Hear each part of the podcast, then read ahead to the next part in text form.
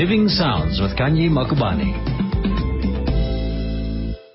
Five minutes after seven o'clock, welcome to the second hour of the show. Together until eight o'clock and we're getting into our discussion earlier on. I mentioned that tonight we will be joined by Reverend Frank Chikane. We're talking about what are the uh, roles of the faith communities in reconciliation in terms of reconciling the nation and what are the challenges that hinder a smooth reconciliation. Reverend Frank Chikane, President of the Apostolic Faith Mission International, former Director General in the Presidency, and author of two books, The Things That Could Not Be Said from AIDS to Zimbabwe, as well as his uh, earlier offering, Eight Days in September. He joins us on the line now. Good evening, Reverend. Uh, good evening and good evening to your listeners. You know, the first thing that I noticed when I was reading your profile is that you are a son of a preacher. And you know, in our communities, we have this saying, Guti, umfundisi akamzali umfundisi. But in this. Yeah. yeah, yeah. That's what people say. But in this case, the opposite has been proved to be true. Absolutely. Yeah. The apple definitely did Yeah. not fall far from the tree. Reverend Chikane, Yeah. today, I mean, the scope of our discussion really is talking about the role of faith communities in reconciling the nation. And we particularly asked you to come on the show tonight because of your long history with activism within the church, being active in politics, but being firmly grounded within the church. And in reading your profile, I see that, you know, as early as 1975, you led uh, protests at, at the University of the North where you were based, and you eventually had to leave without obtaining your first degree as a physician because of your activism. And I think the first question I really want to pose to you is what really fueled your indignation as an individual? Was it your political stance as a South African knowing that apartheid is wrong, or did your faith and your religion have a lot to do with it as well? You know, I mean, let me just say, you, I've said that before that apartheid was such an evil system Yes. that you need you needn't have had any level of conscience of justice or anything to oppose it, because this thing was evil. I mean, you know, you bought through windows, w- through a window in a shop instead of in front, and sat in a stone outside whilst whites buy inside. And then you pay the same price, but they sit on tables there. Anybody can get angry about that type of system and oppose it. Mm. But I think my entry point was from an, a faith perspective. Yes. The evil enabled me to ask questions about my faith. To say, if indeed God does care, why would God allow this type of evil against the majority of the people? And indeed, it forced me to go into the scriptures, theology, and then come with a better understanding that there can be no God who supports this type of evil system.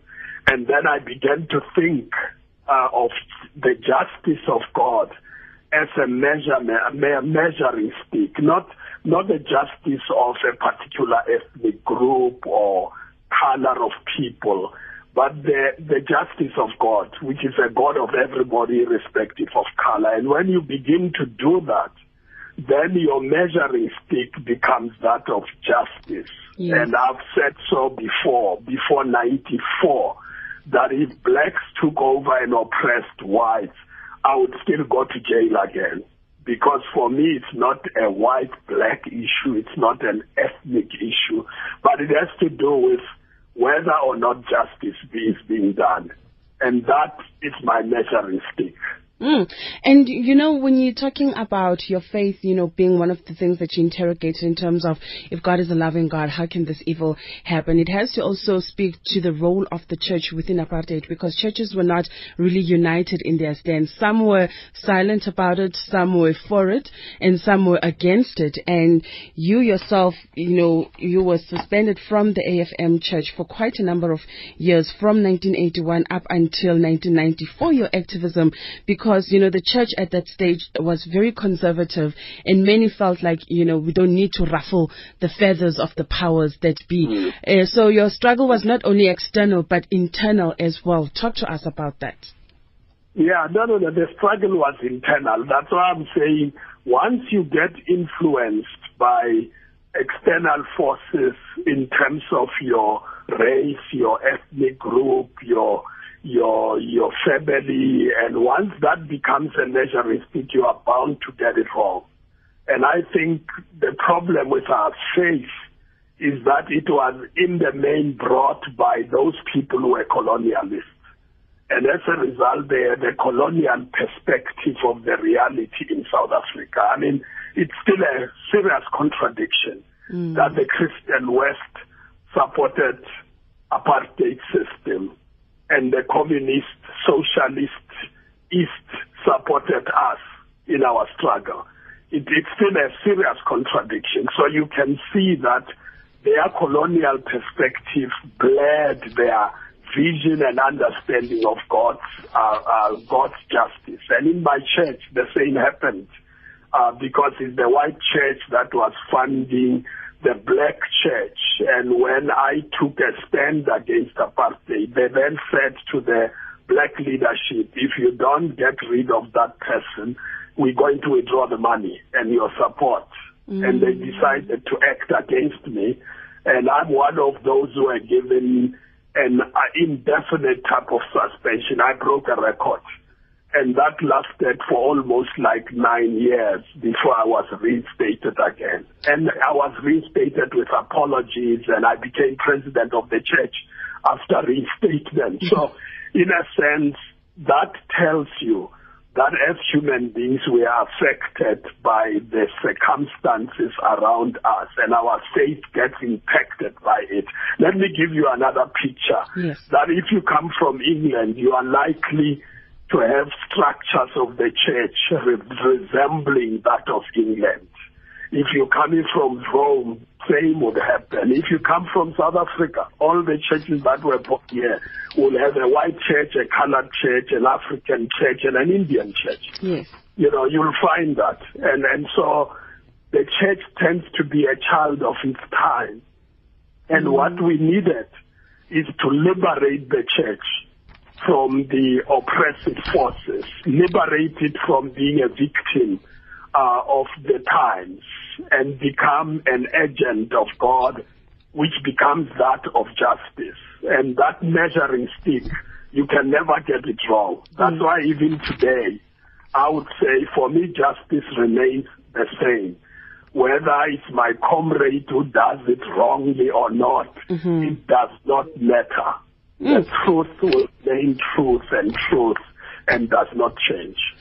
Reverend, let's fast forward to 2013 and we are in our democracy for a good almost 20 years now. And while there have yeah. been so many positive, you know, steps that have been taken and inroads that have been made in terms of reconciling South Africans, let's just talk about your reflections in terms of the role that the faith communities have played just in terms of facilitating that moral regeneration and facilitating that um, voice of reconciliation to say we come from different uh, parts of the country. We come from different ideologies and worldviews, but there is a common place where we can all find ourselves, and that is in our faith.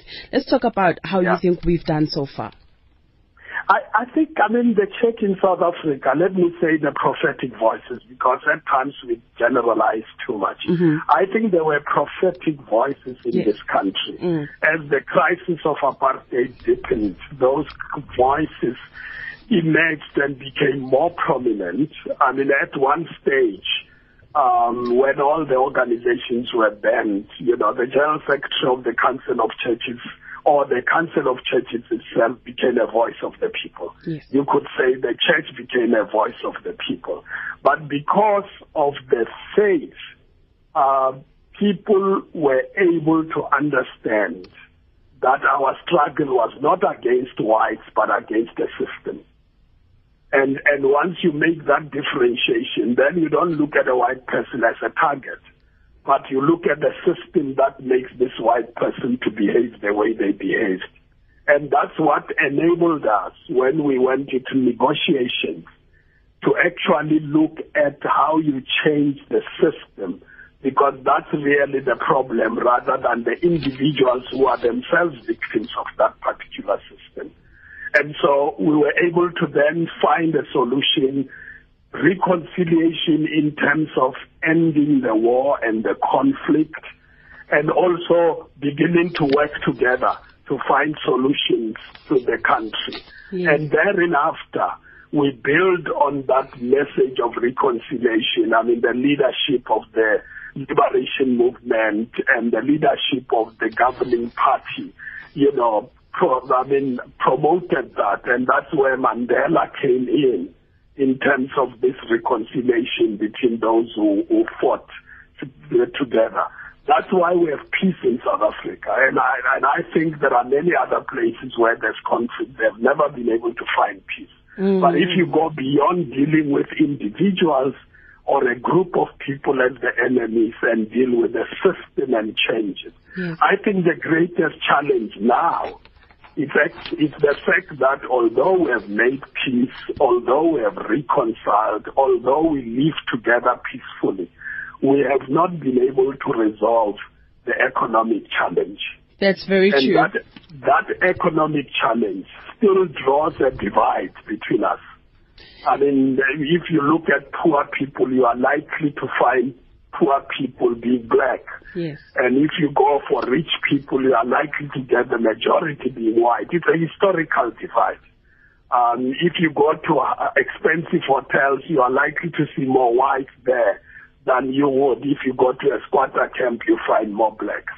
That's what we have not been able to resolve because as long as if we can't, we don't resolve that, uh, we will not have lasting peace. And that to me is the greatest challenge. And the church finds it difficult because it's not easy to understand that. Racism is easy. You know, I mean, the Desmond, Archbishop Desmond Tutu used to say, you know, apartheid is easy because we could see what's evil and what is not evil. But an economic system is more complicated and requires much more discerning uh, minds to be able to look at solutions, turn it around, that remove the dividing line that keeps blacks poor and whites better off and equalize. And that will take time but it also takes uh, strategies which the church is not ready yes. to be able to deal with that. Yeah. Reverend, let me invite calls for you on 0891 104 207. 0891 104 207 is the number you can use to connect with us here in the studio if you'd like to speak to Reverend Frank Chikane. You can also SMS us on 34701. Reverend, I have an extract here from a paper written by Hugo van der Merwe from the book Religion and South Africa, uh, Religion and Reconciliation in South Africa. And it's um, a project coming through from the Translation and Reconciliation Program at the Center for the Study of Violence and Reconciliation. And yeah. Van der Merwe says the problem with reconciliation in South Africa is that it's incredibly complex. There are many levels of social division that need to be overcome, and the church's ability to reach a large portion of the population combined with its moral influence provides it with a potentially powerful role in many arenas of society. But for this potential to be translated into concrete action, it appears the church needs to be a strong, principled, committed movement with a clear understanding of the dimensions of the problem and a clear understanding of the dimensions of reconciliation simply more than just the ideal. So, in other words, where is our understanding of reconciliation and what is our understanding of reconciliation. Reverend, before I get to you to just uh, answer that question, I'd like you to just think about it while we take a few calls for you 0891 104 207. Let's go to Phosphorus and say good evening to my daughter. Hello, hello, ma'am. Good evening, sir. Yeah, this is my daughter, yeah. You know, we blacks here in South Africa, we're reconciled. Mm-hmm. Yeah, I was one of the of the guys where where we live under the oppression in this country. I'm 67 years now. But the people who were were really oppressing us in this country, they don't want to accept our reconciliation. And uh, I want to say to the to, to, to, to the reverend there, when when uh, Moses was sent to Israel to, to Egypt to go and release the Israelis there. All those people who were oppressed by the laws of, of Egypt, all of them were taken out from Egypt. There was not even one. In all, people who are, who are, who are, who are, who are very underprivileged in the underprivileged in this country are the are, are the majority, and those who are rich are the minority. But the laws of this country are too rigid for those who are disadvantaged. And in fact, the laws are for those who mm. become richer and those who are poor become poorer. Thank you. Thank you very much to you, 0891 104 207, 0891 104 207. Reverend, I'll just take a bunch of calls as they are coming in fast and heavy, and then I'll come back to you and just some of your reactions. Eddie in Ficksburg, good evening. Yeah, Mama Wapela. Very well, thank you, Baba. Wish you a good week. Thank you. And Reverend, I want to say this first. Hello. Um, and Dr. Wapela. Yeah, that, I want to first answer the gentleman just before calling. I'll tell you what, my sister. If you want reconciliation, just deliver. Does this whole country want us to vote ANC? They deliver. Just make sure there's water. You don't shoot Tatane do it. They're dead. You make sure the roads are fixed. If you could see, my sister, the roads between my farm and town, and listen, food is becoming an issue now because we can't take the food to town anymore. The roads have had it. I've got, you come see it, there's two million potholes between Ficksburg and my farm and it's only 32 kilometers. The lorries, the combines, the machines are all breaking. Okay, that's one. We don't even talk about it. So I just say first, the ANC, this gentleman that spoke before us, I, don't know what his name is, Batata, uh, he must know that we are totally prepared to share the economic wealth if you work as hard as I do. Listen, my sister, for 20 years, my wife and I have worked like a dog on this farm and have not been paid because it's so expensive to farm today. Just go onto Facebook and you'll see how many white people in South Africa are dying of hunger. Go and see Reverend. I want to ask you this question. Do you know that 80,000 white people have been murdered the last 20 years, Reverend? And you tell me there's no war in this country? We, we, this is just as bad as Iraq. My neighbor next door was stabbed 32 times. My neighbor, Mrs. Beth Radloff, next door, her heart was cut, Reverend. You can't say that we've got peace now. Bishop Tutu said the other day, this is worse than apartheid. I'm not fighting for apartheid. I'm fighting for the ANC if they deliver, if they make sure corruption is gone, and they make sure there are books, and they make sure there's water, and they make sure employment is there. And the only way, Reverend, you're going to stop unemployment is make sure you stop imports. And you stop imports, everybody will have work, and we'll have peace in our land. Thank you very much, Eddie. Thanks, in, Mama. Thanks, Eddie in Ficksburg. Very passionate views there. 0891 104 207. Josiah in Mpumalanga. Good evening. Hello. Hello, Josiah. Yes, may I speak to Reverend, please? He is righteous, sir. Yeah, I'm oh, on the line. Reverend, I just want to say something, just a comment. If yeah. people can look the truth as it is, as you look at the truth, all the kids and the youth in this country will go to church every Sunday. Mm. They will also have a perspective of life, what life is, is and what the truth is, and what the country must go through. Thanks, Reverend. Thank you very much. Reverend, just coming back to you and just some of the comments made by Hugo van der Merwe that the church has a potentially powerful, influential role to play in society, but for this to be translated into action, it appears the church needs to be principled. It needs to have a clear understanding of the dynamics of reconciliation and understand what its own standpoint is. What do you think about that and your reflection on what the callers have been saying as well? Well, well, you know, I've been dealing with this matter lately. We're working on a bottom-up model to eradicate poverty. Mm. And we are working starting from Soweto where my congregation is. And we are working ward to ward. Mm-hmm. And and we believe that's the best way to deal with poverty in our situation. But the interesting thing in that exercise is that you find that in one ward there are churches. The, the group in Ward 14 or in Soweto have found that there are 21 churches in one ward. Wow. And my view is that if there are 21 churches and people go to church every Sunday in that one ward, we should do better in this country. If the church became what it is supposed to be, we should not have the problems that we are having. I mean, we shouldn't wait for politicians to come and see there are open toilets.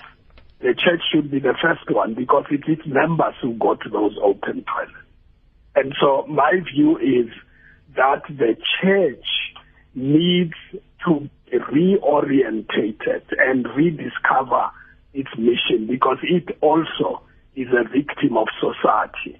Now, to take it further, if you if you listen, for instance, to the two callers who called, one takes the view that not much has changed and that the the whites, the people we reconciled with, never reconciled. It's blacks who went out of their way. The second call says, yeah, we still have war and 8,000 people have been killed. You can see that there is a huge gulf between those two callers. Mm. And that tells you that we have a much more greater work to do in this country to reconcile people and make sure that they begin to see things from the same perspective. Will and it ever be possible, though? Will it ever be possible, though, Reverend, when their realities are different? Well, that's why we must change the reality.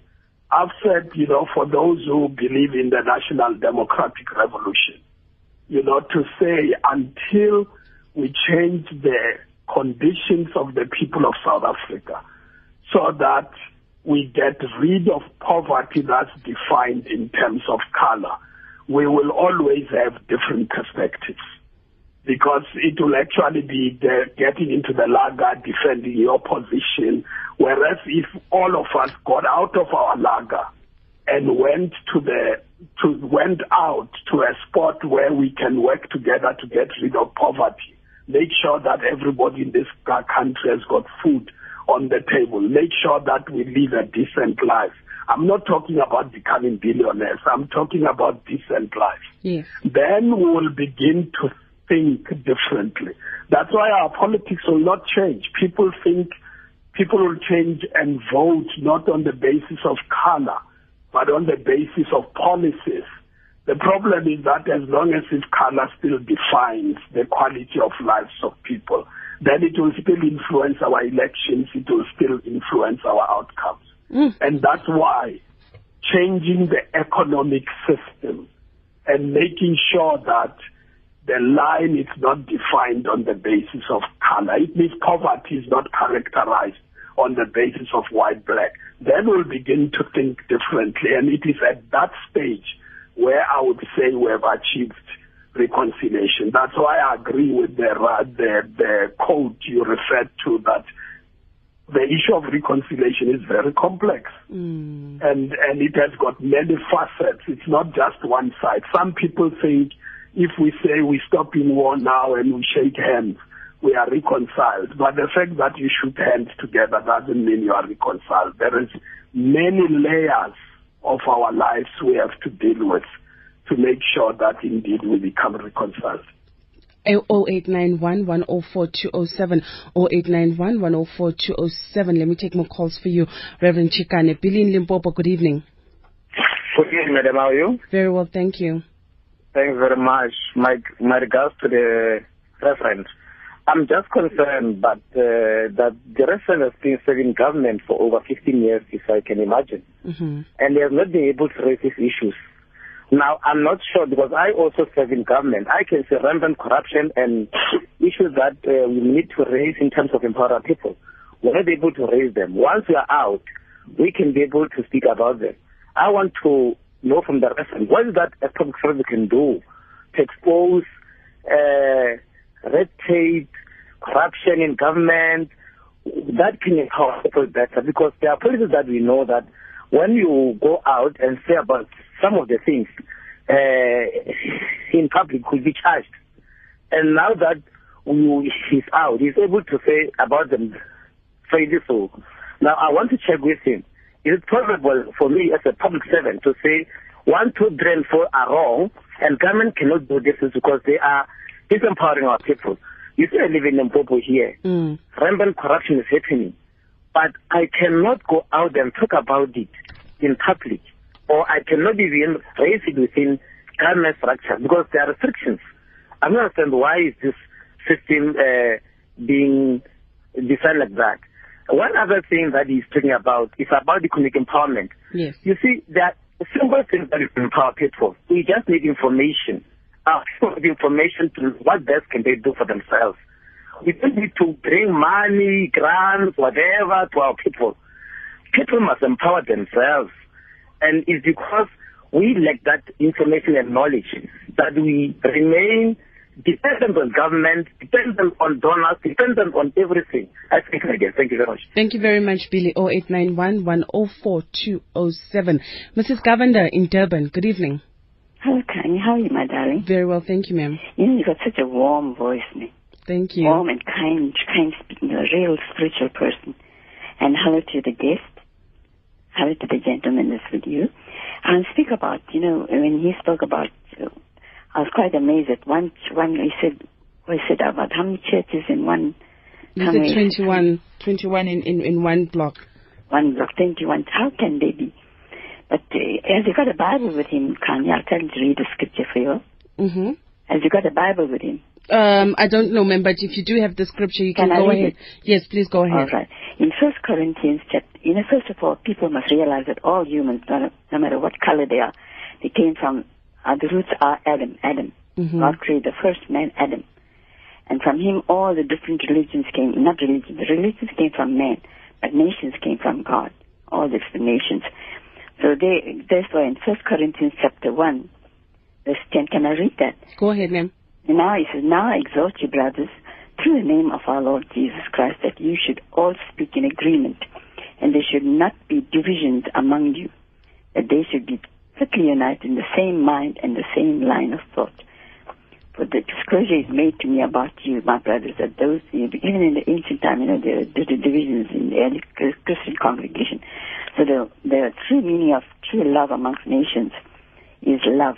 And I just like to read one in First John 14, 14. I'll just read this First John 4, First John 4:20. hmm Yeah, Madam, Eshia, you will have to interpret this. Just one more Very scripture. If anyone for makes me a to hear. statement, Yes, the Reverend, I see Mrs. Govender still looking for her scripture. No, I got it, I got it. Yes, yes. If anyone makes a statement, I love God, and yet is hating his brother, he's a liar. For he who does not love his brother whom he has seen cannot be loving God whom he has not seen. Isn't that nice? Wonderful. Thank you very much, So Mrs. no one can say, I love my brothers, they hate anyone. All we all are brothers, all nations, we all come from one man, Adam. We must remember that. Okay, my darling, thank you so much. Thank you very much. Reverend Mrs. Govender, you know, speaking to the reconciliatory uh, objective of Christianity to say, you know, love is what really binds us together and that we need, you know, Yeah. as far as possible, you know, to create peace amongst ourselves. You know, do, do people still buy into the Bible as a religious text that really speaks to reconciliation? Yeah, no, I mean, the, the, the Bible is a, it's a fundamental text of the Christian faith. Yes. Um, and of course, the, the Jewish community will take the Old Testament as their reference book. And, and so, the, yes, indeed, it does. I mean, the, it informs, remember, it's part of our, our, our tradition and understanding of our faith, and you refer to that tradition. Um, but I mean, yeah, the love is critical. We are born of the same uh, father, yes, and, and we can all agree. But we all agree that things went wrong in the world. And that's why there is so much conflict in this world. Uh, and, and therefore we have to deal with the consequences of, of that particular situation. But if I can go to Limpopo, because I mean the last caller Yes. uh, talked about public servants. Indeed, I was in government for 13 and a half years. Yes.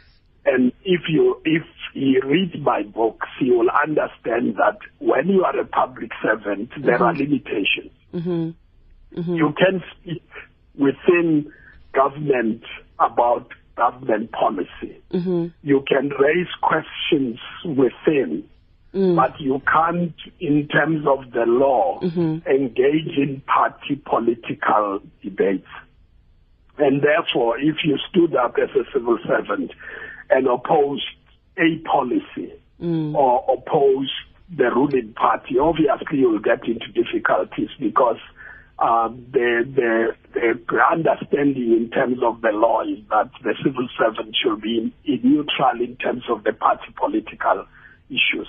Mm. And that's the limitation I'm talking about. So people say, why are you talking after you've left government? I say, look at the book. Mm. I wrote to Mr. Mandela when he was president about 1997, mm. two years after I went into government. And I said that the old is corrupting the new. So I have been speaking within government, but I couldn't publicize that you, you know, you can only communicate with the political principals and say, this is my concern. And they said to me they were going to address it. And indeed, they made an effort to address it. But when you are a public servant, you can't engage in public debates.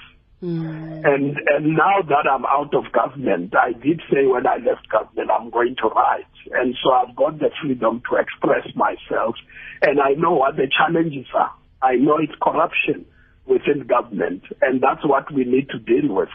And there's nothing that stops us from dealing with corruption because corruption impacts on the poor more than it does on rich people. Mm. And and so it's not it's not that the law is against. You see, there is another caller who said all the laws are against the poor. Mm. I think our constitution is one of the best constitutions in the world. Mm. Uh, and it emphasizes rights of people. Yes. But it is us who are failing as South Africans, both whites and blacks. You see, those who have money and capital who benefited out of apartheid are not participating fully yes. in finding a solution. Mm. They always think, well, the black government must solve this problem. Yes. But in fact, the problem was not created by the black government. It was created by apartheid over the years.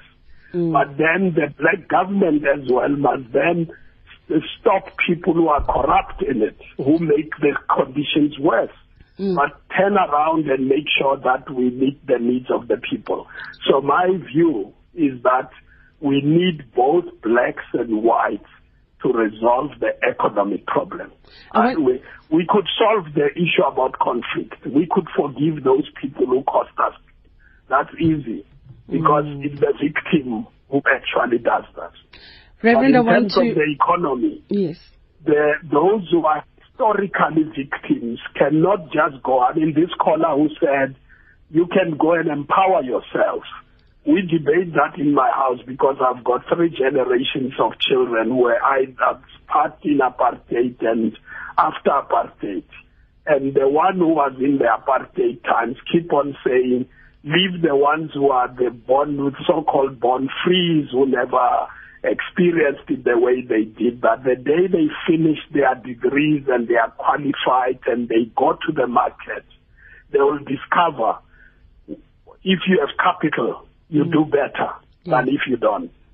And if you have inherited uh, wealth, you can be able to use your brains and make it in life. But if you don't, then it's much more difficult. So once you get into the economy, uh, it discriminates. It tells you whether you are black or white and whether you are privileged or not privileged. That's why we have to get out of our way and put our resources together to solve this problem. Reverend, I want to read some SMSs that have been coming through. Eddie saying, Sissy, we need to work together to make this country good. I'm currently buying a plot belonging to a white guy who believes that we must close the economic gap. So there we are seeing one uh, practical way in which reconciliation is happening on the ground. Another one comes through saying, Kanye, thank you so much for bringing Indota Nagankulunkulu to your show. The one that did not run away during the trying times in his in this country. I was blessed when he and Father Trevor Huddleston visited our area in Caluza that was riddled by violence and assisted us to understand the levels of our struggle for freedom. May the good Lord look after him and his family. Those are very interesting times indeed, uh, Reverend Chikane. Yeah. Well, you know, I really appreciate these uh, comments. I mean, they are helpful, especially the one about collaborative action.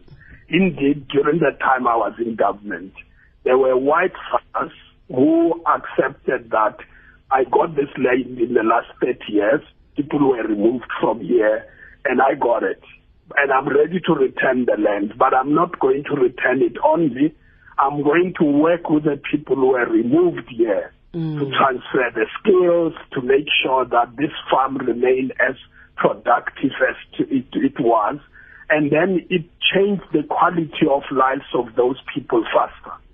And so when we begin to work together, those who benefited realizes that in fact they need to use their benefits to enable those who are disadvantaged to also come into the game and play it and become uh, beneficiaries of the economy of this country. That's the way we can find solutions. And I've said this all the time. It will not happen if white compatriots fold their arms and wait for blacks to solve the problem. We need to do it together. Wonderful. Reverend Frank Chikane, thank you so, so much for joining us here on Living Sounds on SFM. Before I go, I've got one more SMS to read for you. It says, Good evening, Kanye. I just want to thank Reverend Frank Chikane for what he's doing and what he did during the time of our struggle here in Mzansi. We thank God for people like him. And on that note, Reverend, how's your new book doing? No, thank you very much, and I wish you all the luck. I believe that South Africans will take the message and work together to find solutions to our problems. Wonderful. And your book, your current book, the, the things that could not be said, how is it doing? Hello, say it again. I'm saying your your current book, the things that could not Yeah. be said. How is it doing? I mean, how has it been received? No, it is doing it is doing quite well. Mhm. you know, I mean, we we did lots of marketing for the first book, Mm. uh, but because people know about the first book, it's easier to go into the second book. And and it is the things that couldn't be said, so everybody should be interested in reading the book. Wonderful. Go and get yourself a copy of Reverend Chikane's current book, The Things That Could Not Be Said From AIDS to Zimbabwe, and his first uh, previous book, Eight Days in September, The Removal of uh, Thabo I'm sure they are available at most bookstores. Enjoy the rest of your evening, Reverend Chikane, and thank you so much for spending your evening with us. We really appreciate it. And thank you very much. God bless. Thank you so much, Baba. Here's the sounds of Lira from her album Feel Good, and this one is Dumisa.